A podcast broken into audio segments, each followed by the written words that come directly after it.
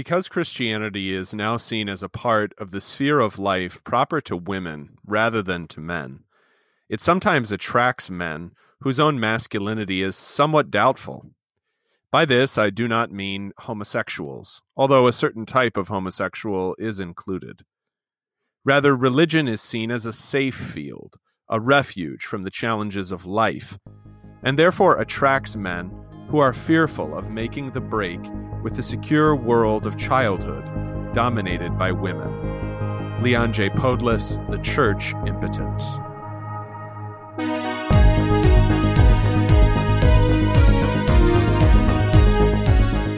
Welcome, everyone. This is A Word Fitly Spoken. I'm Willie Grills here with Adam Koontz to talk about, well, how do we want to put it? The feminization of the church or the lack of masculinity within the church. We'll decide how we frame it later on. Adam, how are you? Doing well. How are you? Doing fine. How is the weather in Fort Wayne? this is boring when we do this because I know no one is not with us. Uh, he is uh, preparing to slumber and feed for the winter.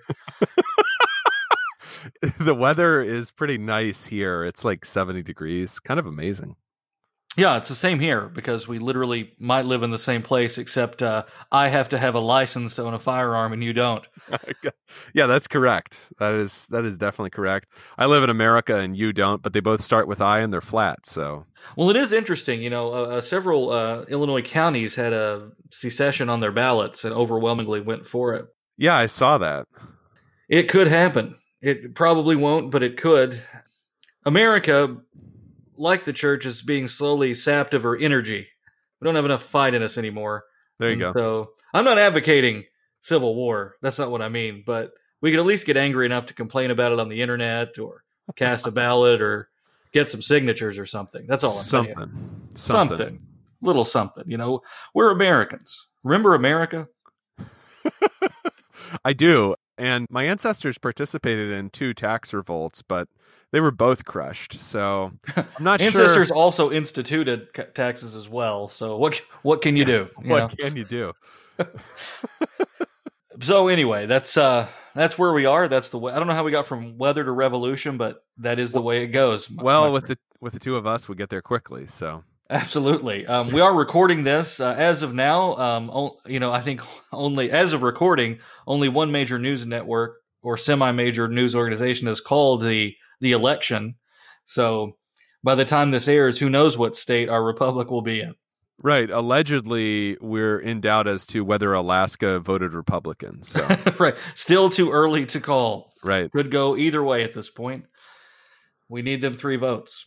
And I think that that that's that that fake sense of uncertainty is part of what we're talking about today because Absolutely. people I think in feminized societies and we're going to make a distinction between women and feminization but in feminized societies people tend to accept verbal realities over obvious hard realities sort yeah. of sort of I think the same way that that men tend to talk a lot before physical violence is threatened or offered, and then you find out who really means business. Right. Uh, what you're saying is we need to go back to dueling. You know, uh, it you know it was in America that elected Andrew Jackson, so I have no problem with that. That's correct. It's for that reason I always wear a coat two to three sizes too large. well, I thought that had to do with being a gray man. right. Well, that makes you stand out too much. Nothing says gray like 5'11 tactical pants and boogaloo shirts. but yeah, but you make a good distinction. We're talking about feminization. This is not, we are not saying that femininity is bad in its proper sphere. We want women to be feminine. Uh, it's more of a call to men to uh, be active, to be bold, and it's a call for men within the church, right? Uh, men of a certain type, right? Because I think when you're talking about feminization, you know it's obviously fine for women and women women and for women to be feminine. That that's actually desirable. And i think one of the ironies is that as men become feminized women don't become more feminine. That is more perfectly who they were created to be. They become more masculine. Yeah. so as the church is feminized and as the family is feminized women are actually masculinized. Yeah exactly. Yeah 100% and you know it's it's a nefarious thing uh, to kind of lose those distinctions there, uh, as if we're all the same, and as if if everybody acts the same and gets towards this kind of amalgamation, that everything will be better. And what we've seen is that it, is that it hasn't. So when when we say feminization, what do we mean by that? Well, you know, I think we can we can go about this in a in a couple different ways. There's the obvious authority angle. Yeah. Which uh, which is probably the most prominent. You know, are men in places of authority where they should be or have they abdicated their God-given authority toward those who don't have it? And and what does it you know, what does that look like? You know, is it is it the stereotypical like domineering mother-in-law kind of thing? Sure you know or is it as as you would say or as you said earlier i mean is it more manifest in types of judgment or even in in the ways in which the church looks or even as it affects liturgy uh, music and uh, lectionary kind of things?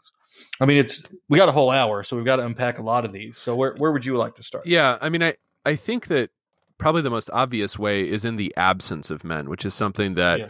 Podles mentions and is is probably the most frequently commented upon that that men are simply absent. That in societies that are you know have not suffered some sort of Soviet Union during World War II drastic reduction in the male population, you still have churches that are more than half and sometimes drastically more than half female or even in churches that are demographically sort of even that in positions of authority you have women in authority over men.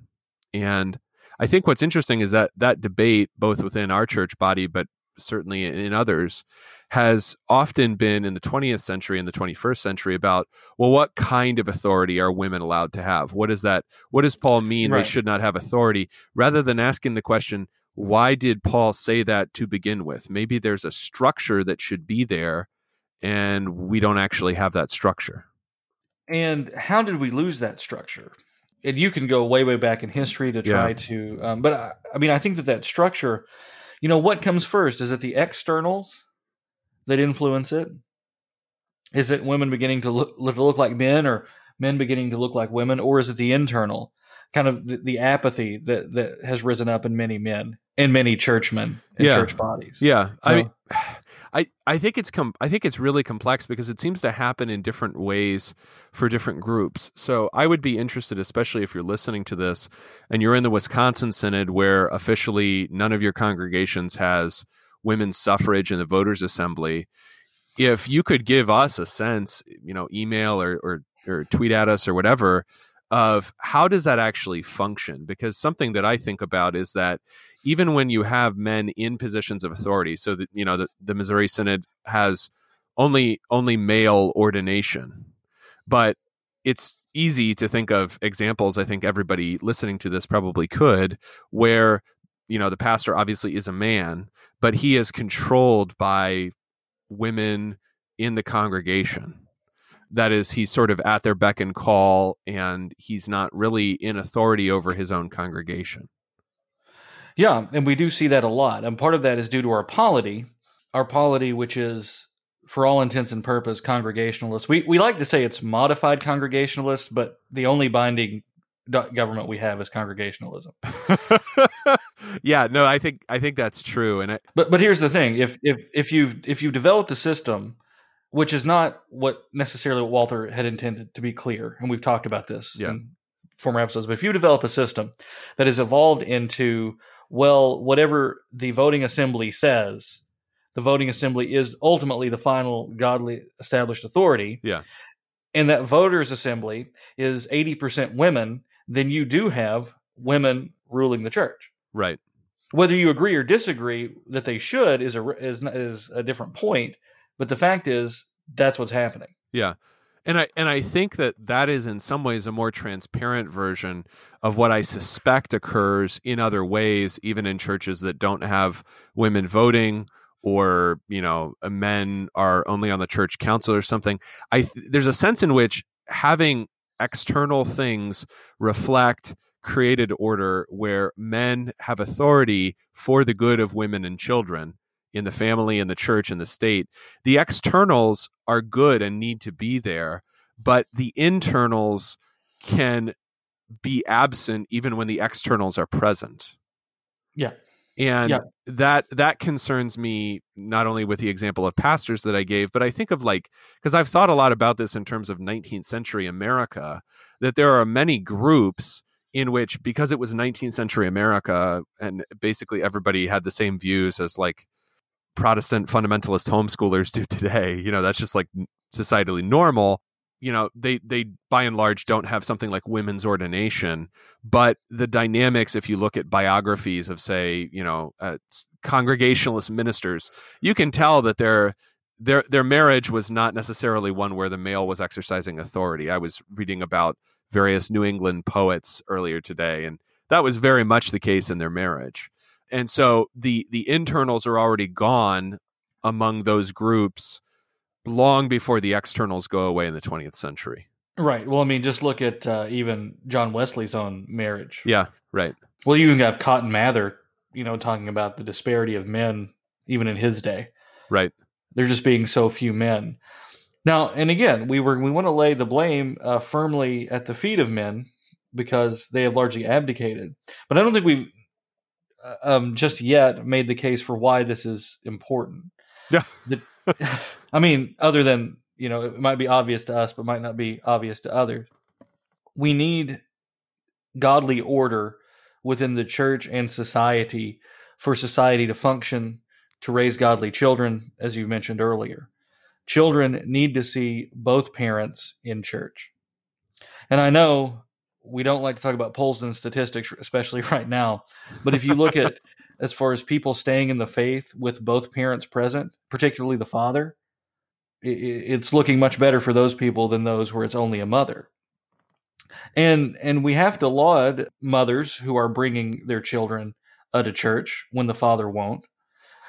And we should, but you see what a big deal most churches make about Mother's Day. We'll compare that to the big deal they make about Father's Day. Yeah. And and what's your average Mother's Day sermon? Well, there shouldn't be, but if you mention a, a Mother's Day on a Sunday as part of your sermon, it's oh how great Mama was and Mama this, and every rapper who wins an album thanks Jesus Christ and Mama, and we get that, and that's good. But every Father's Day sermon is about how men need to do better and how awful men are, and that's cool. But they're not there to hear that, and that's fine. We need to lift men up who are bringing uh, their families, and we need to encourage especially young men right. who are who are there in church with their wife with their children need to make sure that as men fill church offices they are actually the ones filling we need, we need no puppet uh, church officers is what i'm saying Right. And I, I think that when you're when you're thinking about godly order, the significance of the order is not that, you know, oh, I'm just uptight and I need my ducks in a row. That's not even Yeah. what we mean by it. We mean that if God sets the universe up in such a way, then if we push against that, we are doing damage we don't even understand because we're not as wise as the creator. yeah and we are big in, in the missouri Synod about talking about creation and we forget why we do it it's not simply to insist that god made the world in six days and it's not only to insist that god made them male and female so that gay marriage should be illegal the fact is god made us male and female and so everything actually flows from that and is ordered and organized around that Right. so that now all of these things are true.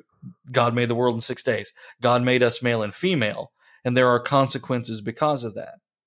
And it's necessary. Right. You can't separate the two, and you certainly cannot combine the two right. into one amalgamation.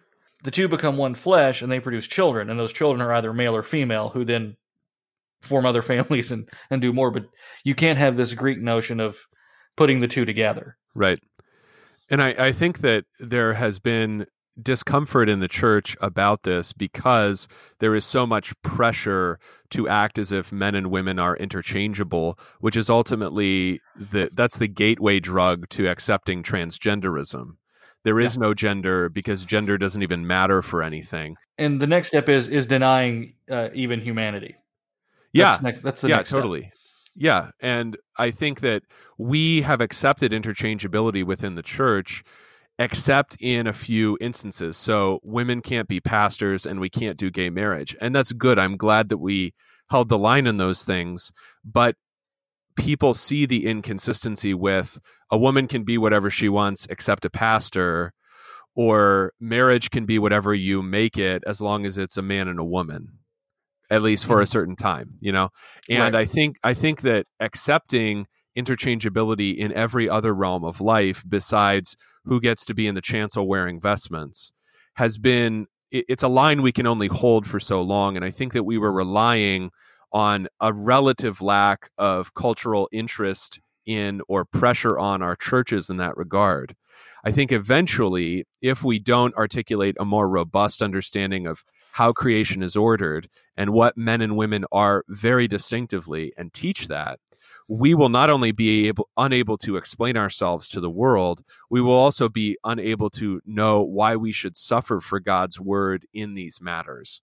And we will eventually capitulate in the same sense that many people who you know opposed i don't know the ordination of women in the 1970s let's say in the old LCA or ALC but didn't hold the line on the inerrancy of scripture ended up having to accept that scripture has errors and women should be ordained and a whole lot else down the line. So Mhm. there's a there's a thoroughness I think in teaching God's word that we have maybe been lacking in talking about male and female. Yeah, 100%. We leave it at the concept itself, not thinking about the consequences of it or the Right. reason behind it. You know, the why? application, yeah. Yeah. I mean, why did God do this? I mean, is there a design in this? Yeah. And and we have to order ourselves around it. So we won't get into too much more this segment. We're going to talk next segment probably about what drove men away, how to bring them back, but what men ought to do. And so it, it this might be an uncomfortable uh, subject for some, and that's that's okay. Uh, we also want to talk about what uh, being masculine and being feminine is not. You know, your grandmothers were feminine, but they could still can and farm and plow and things. you know, and uh, and just because you don't wash and you yell at people and you're mad all the time, that's not masculinity either. but what if I have like a really large, well kept beard while doing so? While screaming? That's right. Yeah. Yeah. It's the great irony of growing this glorious beard and then spending the same amount of time a quality dog groomer does to buff out a poodle on it each morning. you know, there's a disconnect there. Right. Yeah, there is. Yeah. Yeah. I mean, you end up looking like a gay lumberjack at the end of the day. You know, it's just not Yeah. all beards are the same. Right. And I and I think that I think that a lot of men have accepted a sort of commercialized version of masculinity as masculinity. So you grow the beard, you watch the sports, you watch the sports ball, you know, you express some generic interest in guns or hunting even if you don't know what to do in either case. You know, there's there's a sort of package deal of masculinity and those are the things that men talk about it, which is sad because if men are getting together and they're just talking about sports and they're not talking about how do I train my children in godliness or how do I correct my wife with gentleness or the things that the Bible actually Right. assigns Well, to men. And and there's nothing wrong. Yeah, there's nothing wrong with the subjects you mentioned either. It's just, am I only talking about that because I'm expected to? And it's somehow seen as not masculine to talk about these other edifying things that you're mentioning. That's the thing. Uh, people are kind of taught that guys can only talk about these narrow subjects, and it's wrong any other way. Uh, and then there's the flip side of that for women, for women too. But men can have serious discussions about things other than NASCAR or politics or what else are men allowed to talk about? Incre- the list is increasingly small. but Men are allowed to talk about how their wives are their bosses and women are allowed to talk about men. that, that's true, and uh, with impunity.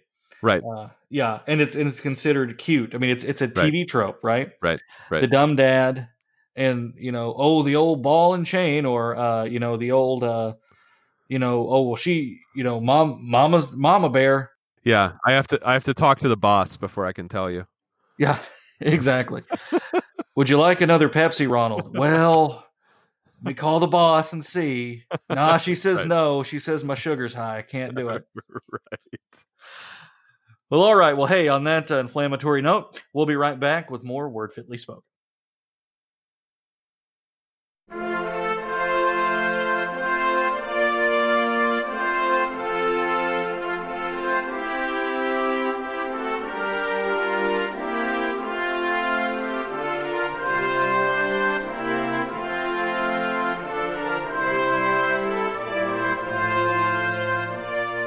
But he said, Yea, rather blessed are they that hear the word of God and keep it. You are listening to a word fitly spoken. Hang tight. We'll be right back with more word fitly.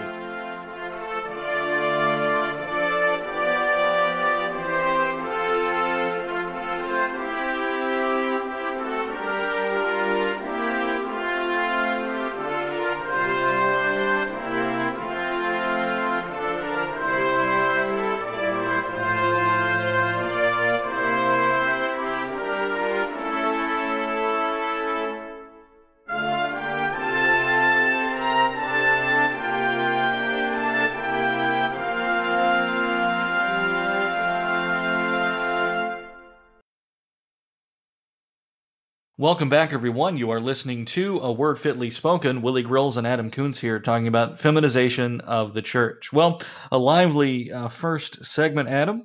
And now let's move on. Let's talk about what femininity, uh, femininity, we're both having trouble with that word, and masculinity mean uh, in, in the positive sense for the Christian. Yeah, and you're going to derive these understandings from Scripture. So you can look partly at what roles men and women fulfill in the narrative of Scripture, especially in the Old Testament. Women are in the home, women are caring for children, men are going to war, men are obtaining what the family needs to survive. Men are making the public decisions, both within the tribe and within the commonwealth. And then in New Testament terms, also within the church. Those are not Commonwealth and church not being different things in the Old Testament. So you can look at those, and then you can also look at the passages that are more directly prescriptive or imperative, especially in the New Testament. So the lists of what men should do. So men should not raise their hands in anger against one another, but instead raise their hands in prayer. Men should bring up their children in godliness. They should love their wives. Women should submit to their husbands. Women should be at home teaching their children and raising their children. If they're older and their children aren't at home anymore, they can devote themselves to good works and especially train younger women to love and to raise their children. And all of that sounds, all what I just said, sounds, I think, very limiting to a lot of people. And I think that is simply because both a lot of Christians and certainly non Christians do not understand what the Bible is getting at when the Holy Spirit revealed these things for the ordering of creation that is there's there's a big there's a big picture here a way of flourishing according to our distinctive sexes according to how God made us as male or female, and that we're made to flourish in these specific ways within those roles. Not every man going to war all the time, and not every woman necessarily being given 10 children by the Lord, but that these are optimal ways for human life. And they don't concern how long my beard is or if I'm a woman, you know, whether or not I know how to shoot a gun. They concern sort of the, the basic roles for life that I understand myself to be occupying. And I think that when we're talking about feminization, one of the things that that does to men, whether it's in the workplace or the church or wherever, is that it gives you a much less clear sense of your role, which induces confusion and depression. And I think it's part of the reason why, especially among middle aged men, a time when you should be sort of coming into your own as a man, established in life, you're raising your family, you're looking for generally your income is rising. It's it's why I think one of the leading causes of suicide uh, of death among men in middle age uh, in America today is suicide. Mm-hmm. Because there, there is a kind of aimlessness in a feminized society or workplace or church you don't know where as a man you belong because women seem to belong everywhere and you belong nowhere. Yeah, there's kind of a stationary aspect to domesticity. And what I mean by that is, you know, your sphere is very defined. I think men right. yeah. need the frontier a bit so that men need to compete, men need to fight with something. And we've offered them a Christianity that doesn't have that in it. Right you know right. and what does that mean yep. for women on the other on the other end we can talk about because obviously christianity is meant for men and women uh, but women working in the home we'll use that as you know as our mm-hmm. kind of our yeah. standard example there that is a difficult task yeah it's a noble right. task and it's a wonderful task but it's different than you know going out from the home working and striving for something. Uh, they're working and striving to preserve that home. Men uh, from within, men are working and striving to provide for it from without. And so then men come into the church, yes, to receive God's gifts, but then they're presented with what? Like, is there something that appeals to them there? Now, we kind of saw this go who was the guy who was writing these Christian masculinity books in like the early 2000s? Was it like John Eldredge or whatever, like Epic? Yes. Those, yeah. yeah, Wild at Heart, right? No, well, that's it, Wild at Heart. And I kept thinking, like, that can't be right because that's a David Lynch movie. But no, it was. uh but Why was, yeah, That's right. Actually, we should just do it. We're going to switch gears. We're going to talk about the filmography of David Lynch. Okay, I mean, yes, yes, that's going to be three episodes. So yeah, that's right. Um, but no, not the Laura Dern, Nicolas Cage, David Lynch masterpiece, but the yeah, the pop Christianity book. And I think that I think this is where you get the some kind of the goofy ideas on this. I mean, I, I get the point he's trying to make, but I just knew yeah. a lot of guys in college who bought broadswords because of it. and broadswords are cool, but you know, I've neglected every sphere of society that the Bible informs, but I got a sword, so it's cool. Right. Exactly. I mean, exactly. And I think that that goes into this sort of like uh, commercialized or commoditized understanding of masculinity, which involves something very important to women, but should be less important to men. And it's important to women because women's appearance is genuinely a really important component of their lives.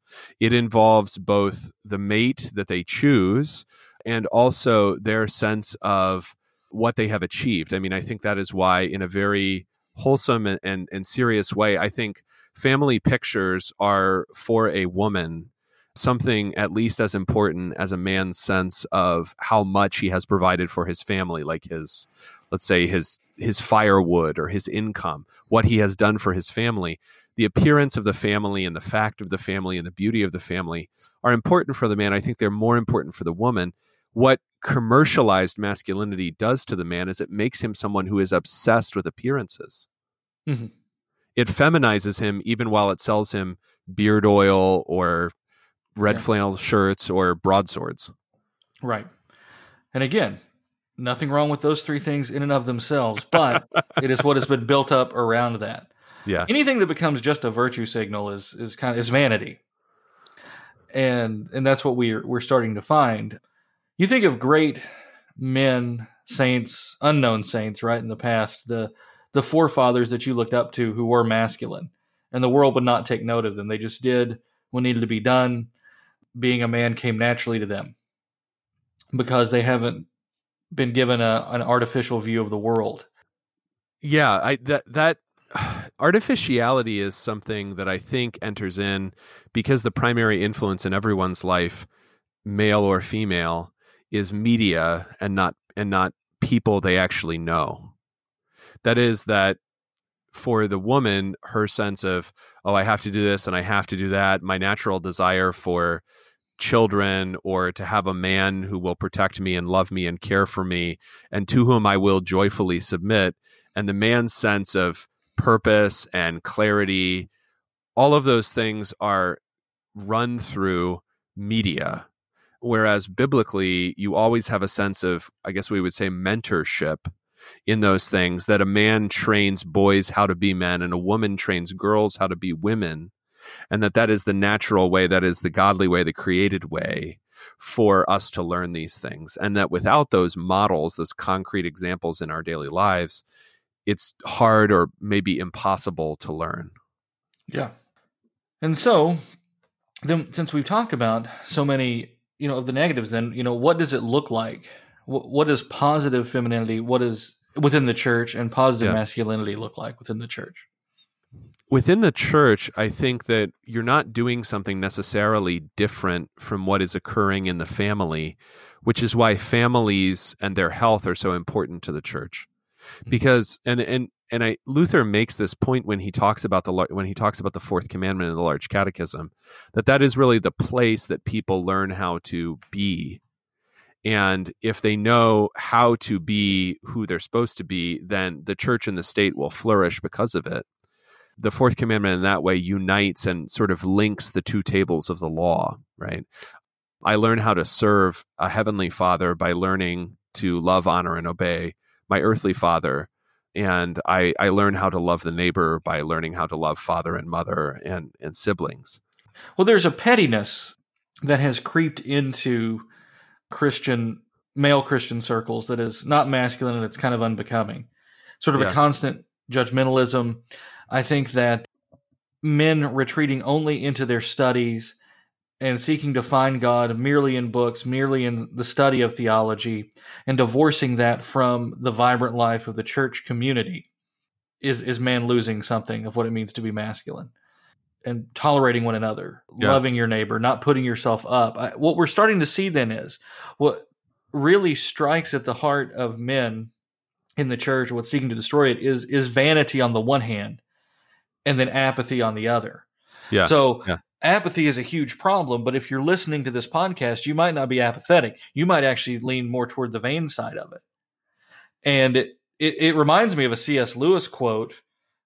And you know how much I love to quote C.S. Lewis. Yeah, I'm kind of yeah, I'm I'm I'm I'm shocked. I'm flabbergasted Yeah. right now. Ironically, I end up being the one who quotes him the most here.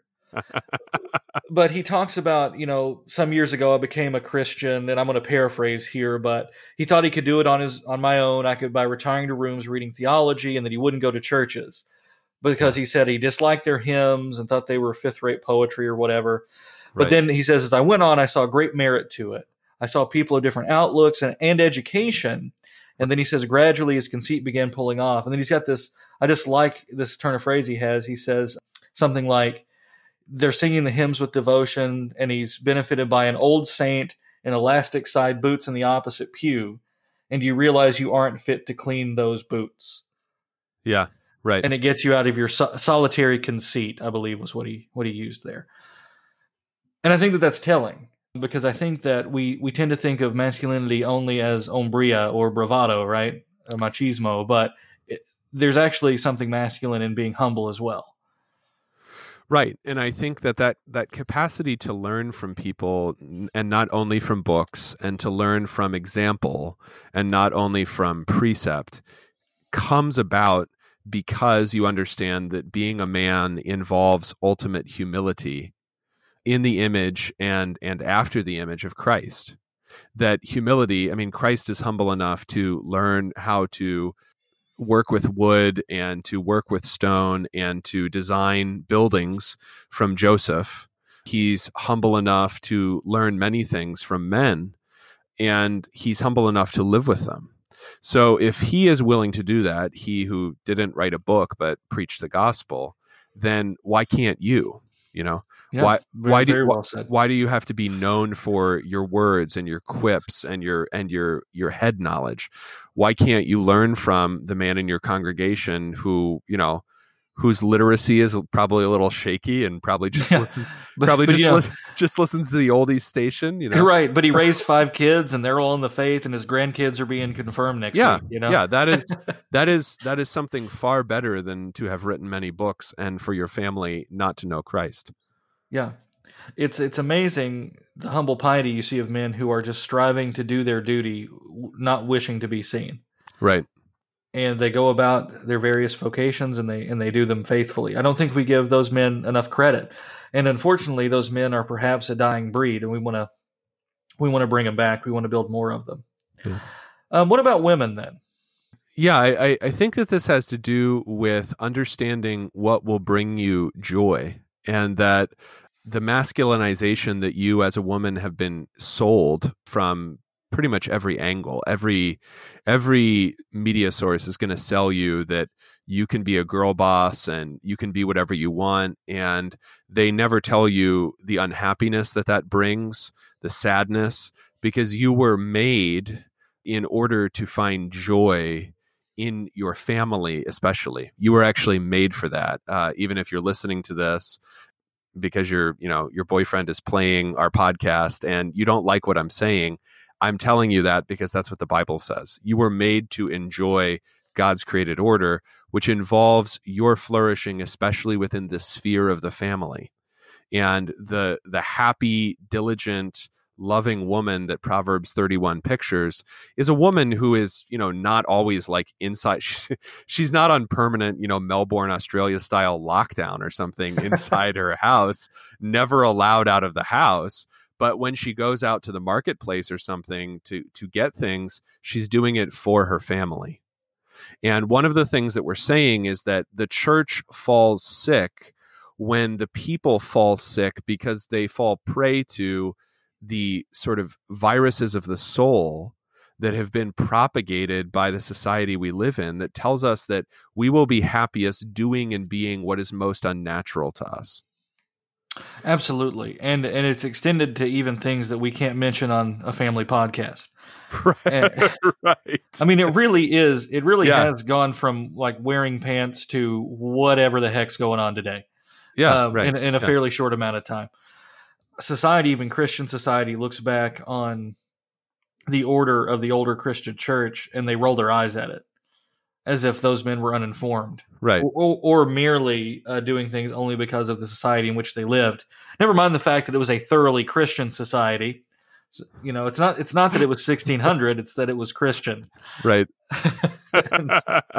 it's well it's it's it's also a lot of people's misconceptions about you know the bible arise from thinking that everyone was saying back then what paul was saying. They were in fact not saying what paul was saying. Well and if they if they paul wouldn't have had to say it otherwise. right eh, precisely. Right right.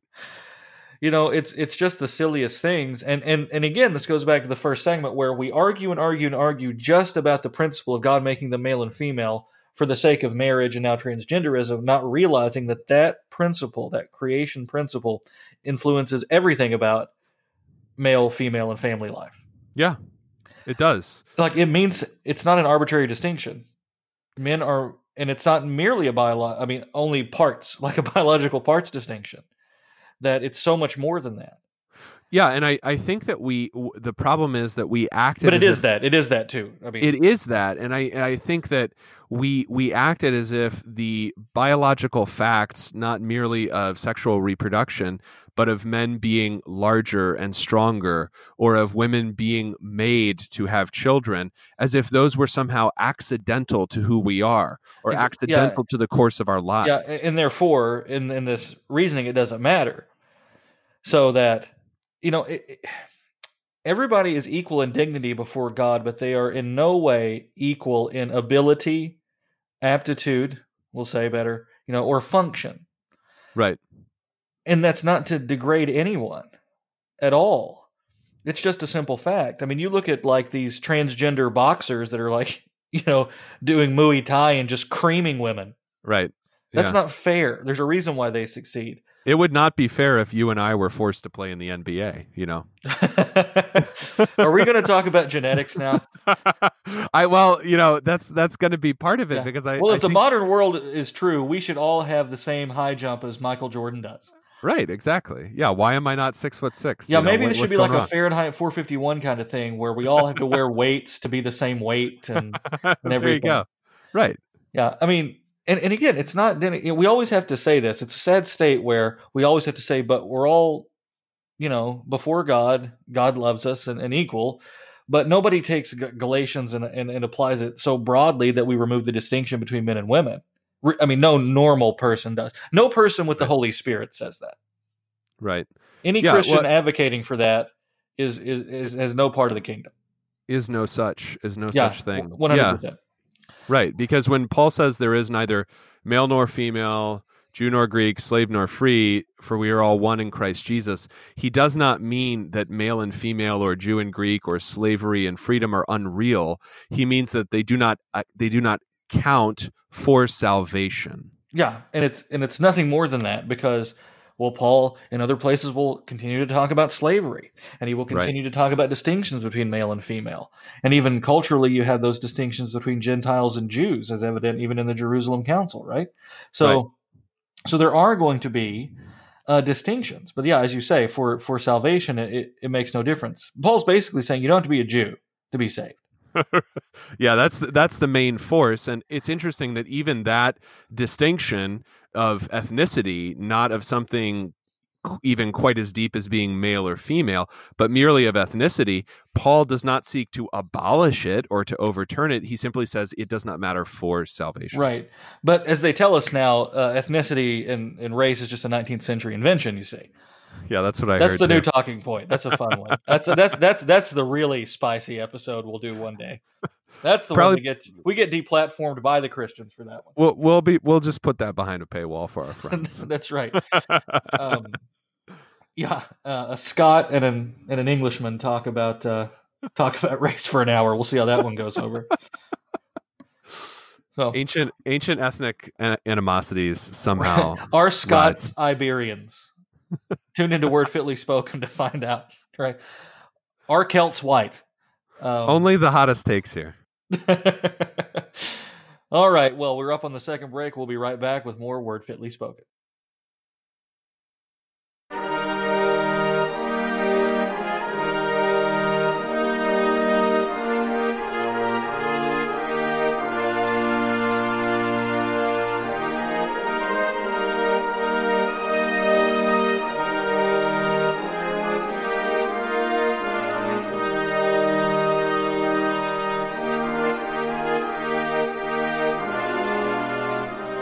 Every word of God is pure. He is a shield unto them that put their trust in Him. The mission of Word Fitly Spoken is to put the Word of God at the center of all of life. To find out more, check us out at wordfitlyspoken.org.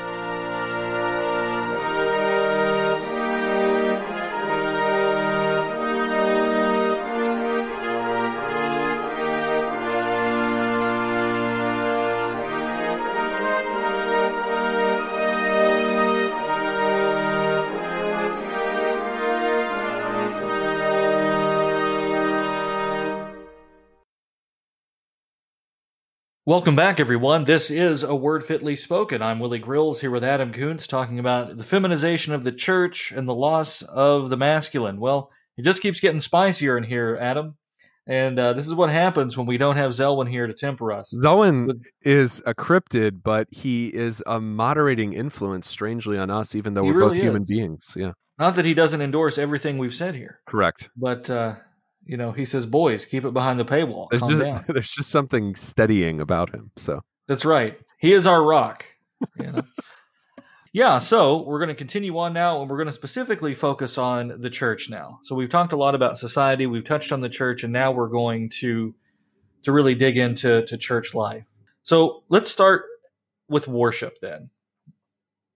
yeah, I mean, worship can appeal. I think by the the sentiments that it cultivates and the atmosphere present, which partly has to do with the attitude of the pastor, partly has to do with the music, partly has to do with the words, whether or not the service is formal.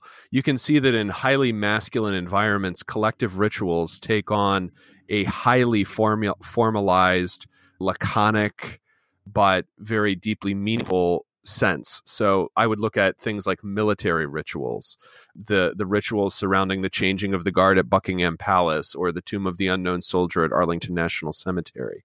In highly masculinized environments, it's not that ritual is absent. Ritual, in fact, usually becomes very highly ritualized, very formal, very hierarchical, which is something that you can see especially in the traditional Western liturgy. Yeah.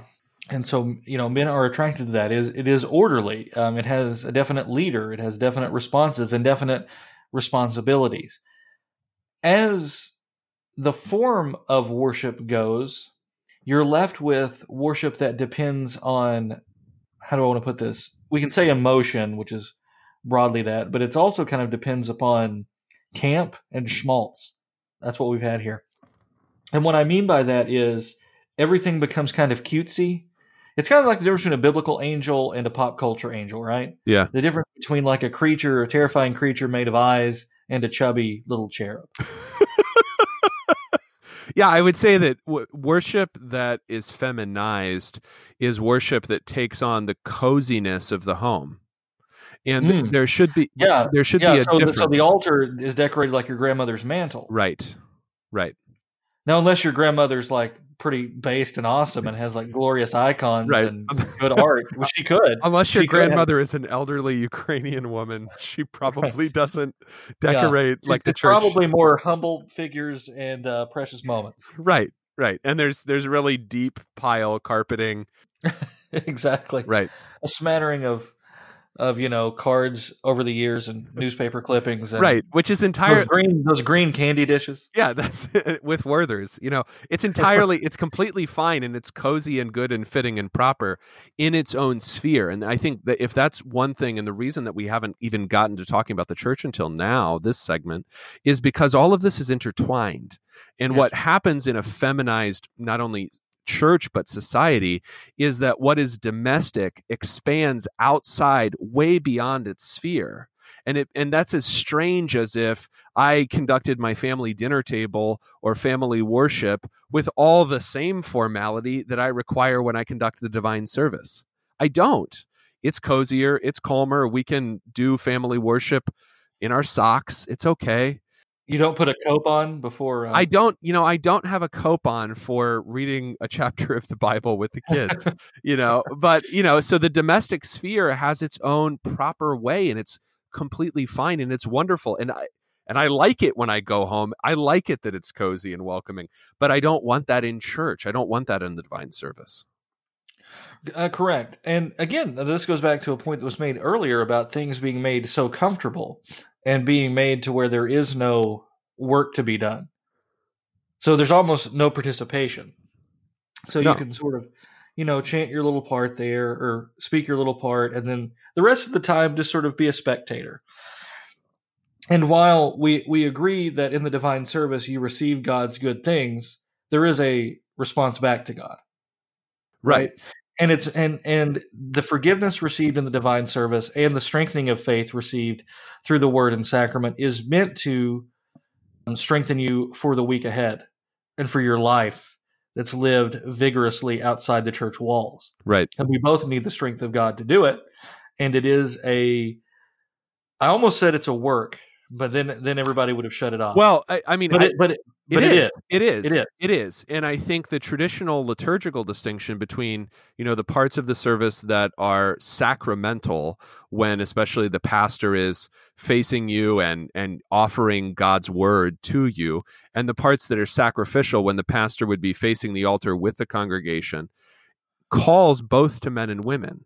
Within their own sphere we're all called to sacrifice as as a priestly nation as God's people, we are necessarily offering sacrifices, not blood sacrifices to atone, but Eucharistic sacrifices in our lives. And that applies not only to the mother's sacrifice for her children, which we laud on Mother's Day, but also the father's sacrifice for his family to provide for them and to especially nurture them with God's word.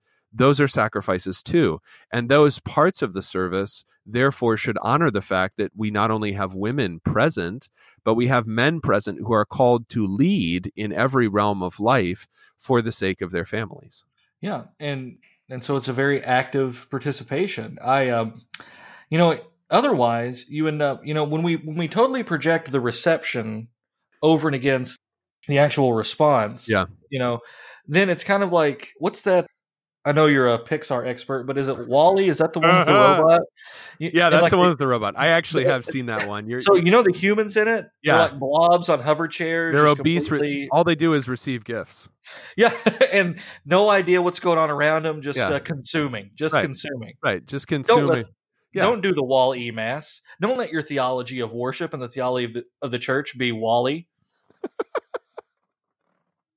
And I, I, I think that I think that unfortunately this and I think I just old yellered some people's idea of the church, though. you well you, you you did you did and it and it needed to die because because what what has occurred is that in an effort to be more monergistic than evangelicals we have succeeded in feminizing our people by describing them always only and in every realm of life as passive which is Yeah. neither biblical nor therefore because it's unbiblical it's not even true Yeah, they're not absolutely. passive in every realm of life. They Right. might be passive they're when they're passive receiving the Lord's Supper, but they're not Yeah. passive in life. And you're not passive when you say Amen. Yeah, right. And you're not passive when you say I, a poor miserable sinner. And you're not, Right. you know. you're you're supposed to mean that and resolve to not be passive and and to be actively not doing this again. Right. So, right. Yeah, very, very good stuff. Oddly enough, uh, more pop culture references in one segment than we've had in the entire hundred plus episode run. So, well, I, I've I'm maxed out on pop culture references at this point, as you know. So it's gonna right. Well, that's okay. We'll do Captain Kidd and Doctor Syn or something another uh, another episode. That's a superhero for your kids, people. you Scare, the Scarecrow of Romney Marsh is very wholesome, better than Batman. Well, I- I, I think that in talking about worship, I also want to talk about a figure who is generally and maybe for good reason misunderstood as the original transgender person, and that is the, that is the pastor. There's there is there is an old quip, and it's in a book that I read in high school of all times about the feminization of American Christianity. It was written in the 70s, I think, by a woman named Douglas. This is off the top of my head. But I read it not because I was all that interested in American Christianity or Christianity at all at the time, but I was interested in this fact of feminization because I had observed it growing up. That everything yeah, that, feminized. that's uh, that's feminization of American culture. right. Oh, there you go. And- Okay. Yeah, in reading that, I found it to be really on the mark, and the, the roots there were traced to at least as early as the 19th century. But I think that's the first time I ran into the quip that there are three sexes. So this is long before transgenderism as an ideology. There are three sexes men, women, and clergy. and that is something that Podles also talks about in The Church Impotent, um, as we read at the beginning of the episode. And I, I think that there is some insight there that you cannot have women's ordination in your church and you could still have clergy who function as women. That is, that their lives and their instincts are attuned to domesticity and comfort, which for someone who is a woman is entirely opposite, good, wholesome, and godly. But for someone who is not a woman, is the source of many errors and many horrible things. Mhm. And I didn't really realize this entirely until I started thinking about the importance of the T in LGBT. And I began to see the T, that is transgender, lesbian, gay, bisexual, transgender. I began to see the T as the most important letter because for me, it captured most clearly what was happening there. And then I began to see transgenderism as an ideology at work everywhere. So when we said feminization of the church, what we really mean is feminization of the men in the church and masculinization of women in the church or in society. Yeah. And so I began to think, okay, well, could we maybe have women's ordination without ever ordaining somebody who is actually a woman? And I thought, yes, perhaps we already do. Because if we have people who are favoring comfort and security and all the things that women by their created nature want within their sphere, then maybe we are ordaining people who are biologically men but spiritually women.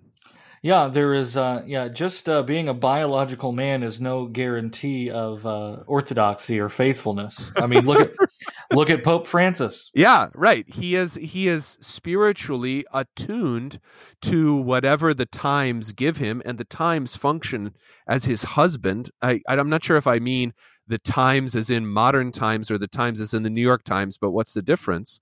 And so he submits to the times. He Yeah. listens for their thoughts and then submits to them. Right. And becomes obsessed with that. And Right. many pastors become obsessed with that too. You'll probably learn some things from like, I don't know, Mount Athos here. But that's another episode.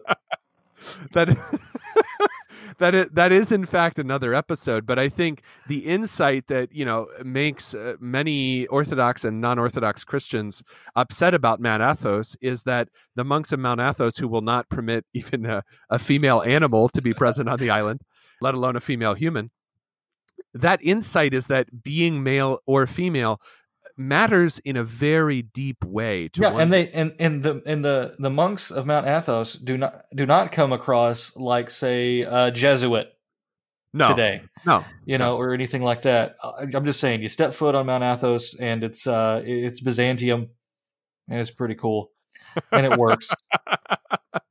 and I, I, I think that their their insight is one that we would do well to think of. So in the Lutheran Church Missouri Synod, we did not ordain biological females. But the question after that one is okay, good. That's good. That's that's better than the alternative. Why didn't we? What what else could the Bible be saying about the nature of being male that we should attend to since we have committed to only ordaining men? What does it now mean to be a man? and I think yeah.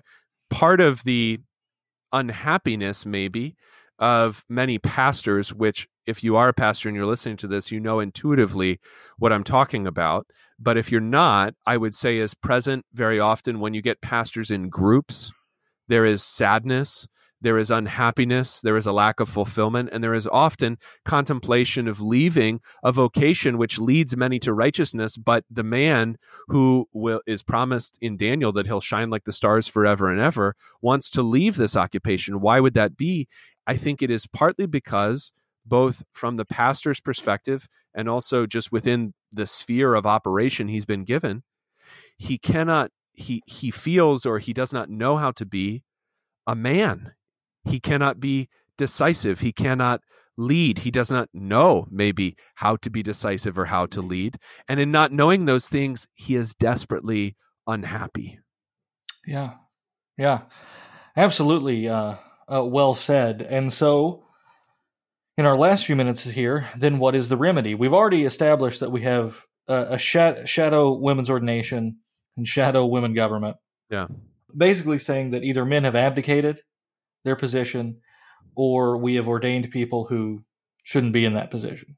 To put none too fine a point on it, how right. do we fix it? What could what should men do now? Yeah, I think I think that the the first step to rebuilding is to become the kinds of men that we know people need us to be, that we know that our children and our wives need us to be. Because I think without a certain kind of a man, no other project that you may have in mind, whether it's something that you would like to see about the liturgy or something that you would like to see in the structure of the church or any other problem we didn't have time to discuss today. You have to be the kind of man that the Bible indicates you should be. And the way to understand that is not only to read the passages about, you know, training your children in fear and godliness, you know, this uh, the fear of God and godliness, but also look at how men behave in the scriptures. When David is persecuted, how does David behave?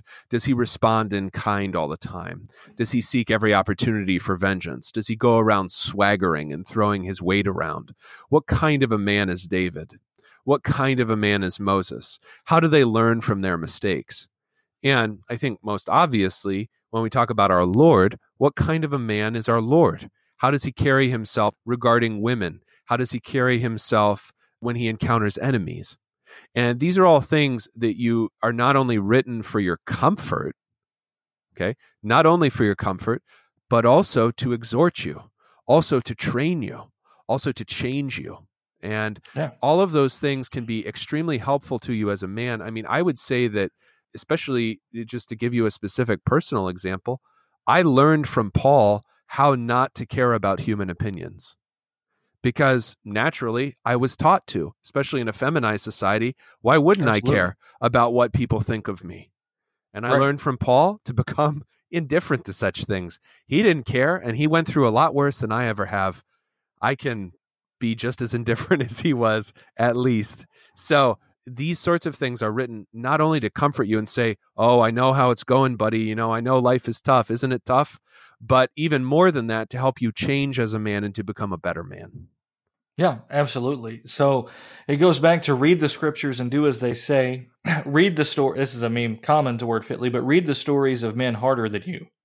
Yeah, um, right. Men, men who overcame more, men who lost more, men who struggled more these things aren't just there as historical curiosities. They're there for for your edification. And so, yeah, very very good stuff. We got a couple minutes left. Any any other final points that we want to make? Yeah, I think I the reason that I talked about the Bible just now is because when we're talking about masculinity and femininity, that is not just what am I biologically, but how do I how do I optimize that according to how God has made me? How do I learn to be a better man? How do I learn to be a better woman? It's not only that you will find these things in Scripture, but that you find them in Scripture because they are matters not just of the body, but also of the soul. That soul and body are intertwined intimately and on every level. And so my body indicates how my soul should be, and vice versa. So, what I'm learning in scripture is that masculinity and femininity are matters of the soul. And that is why I encounter such unhappiness and misery in myself or others when I try to push against them and try to be a man who is feminized or a woman who is masculinized, and that my soul will be at peace and at rest when I, as a man, become a better man, or as a woman, become a better woman. And I learn from Scripture how to be those things. Right. Well, very good stuff, Adam. It's always always fun. We never know uh, what we're going to get into here. Sorry, Zelwyn. If this episode turns out to be 45 minutes long, it's because Zelwyn uh, judiciously cut out uh, three hours of, uh, of conversation here. That's right. And so, yeah, always a fun episode. And, uh, you know, this is a heavier one for us, but I think one that they need to hear. You know, maybe we'll lighten it up next time and talk about the best Godzilla movies or something like that. But I love that big fella. I love him. love that big fella. So he is great. And if you'd like to hear uh, more about subjects like feminization of the church or kaiju movies, let us know in the comments because we do want to hear. We're always interested to know what you want to hear about. Cryptids, I promise, we will do more cryptids. We know that you're asking for it. We just have to agree.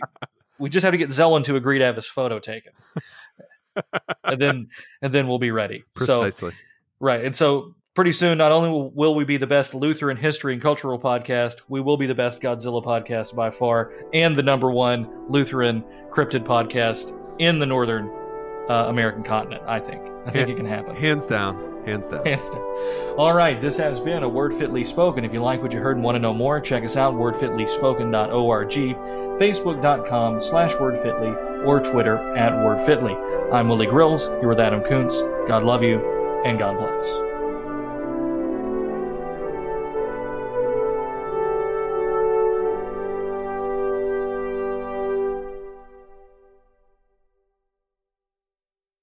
For all human beings, life is a struggle, but men know that it is their duty, in a special way, to be in the thick of that struggle, to confront the hard places in life, and strive to know, in the fullest sense, what the mysteries of life and death are all about. Churches that can preach the gospel without the modifications that make it easy and bourgeois have a great advantage in reaching men. The raw fundamentalist churches and the more traditional revivalist churches reach more men than liberal or latitudinarian churches. Unless the church takes its own message seriously, as indeed a matter of the uttermost importance, it cannot expect men to take it seriously either.